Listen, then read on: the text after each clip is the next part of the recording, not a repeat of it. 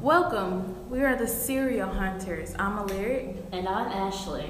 and we're going to talk about the top killers of all time Number one, Harold Shipman. Dr. Death, 218 proven kills, possibly as many as 250. He injected his patients with heroin. As a kid, he watched his mother receive morphine injections to ease the pain.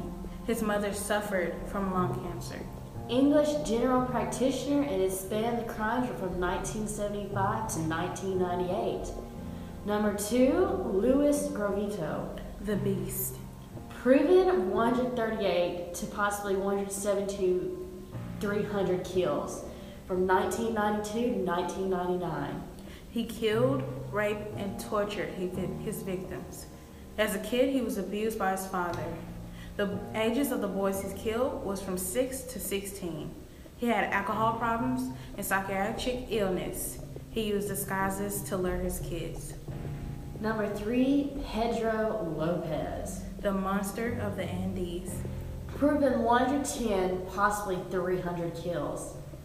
He killed and raped girls. At eight years old of age, he was kicked out of his house by his mother because he was fondling with his younger sister.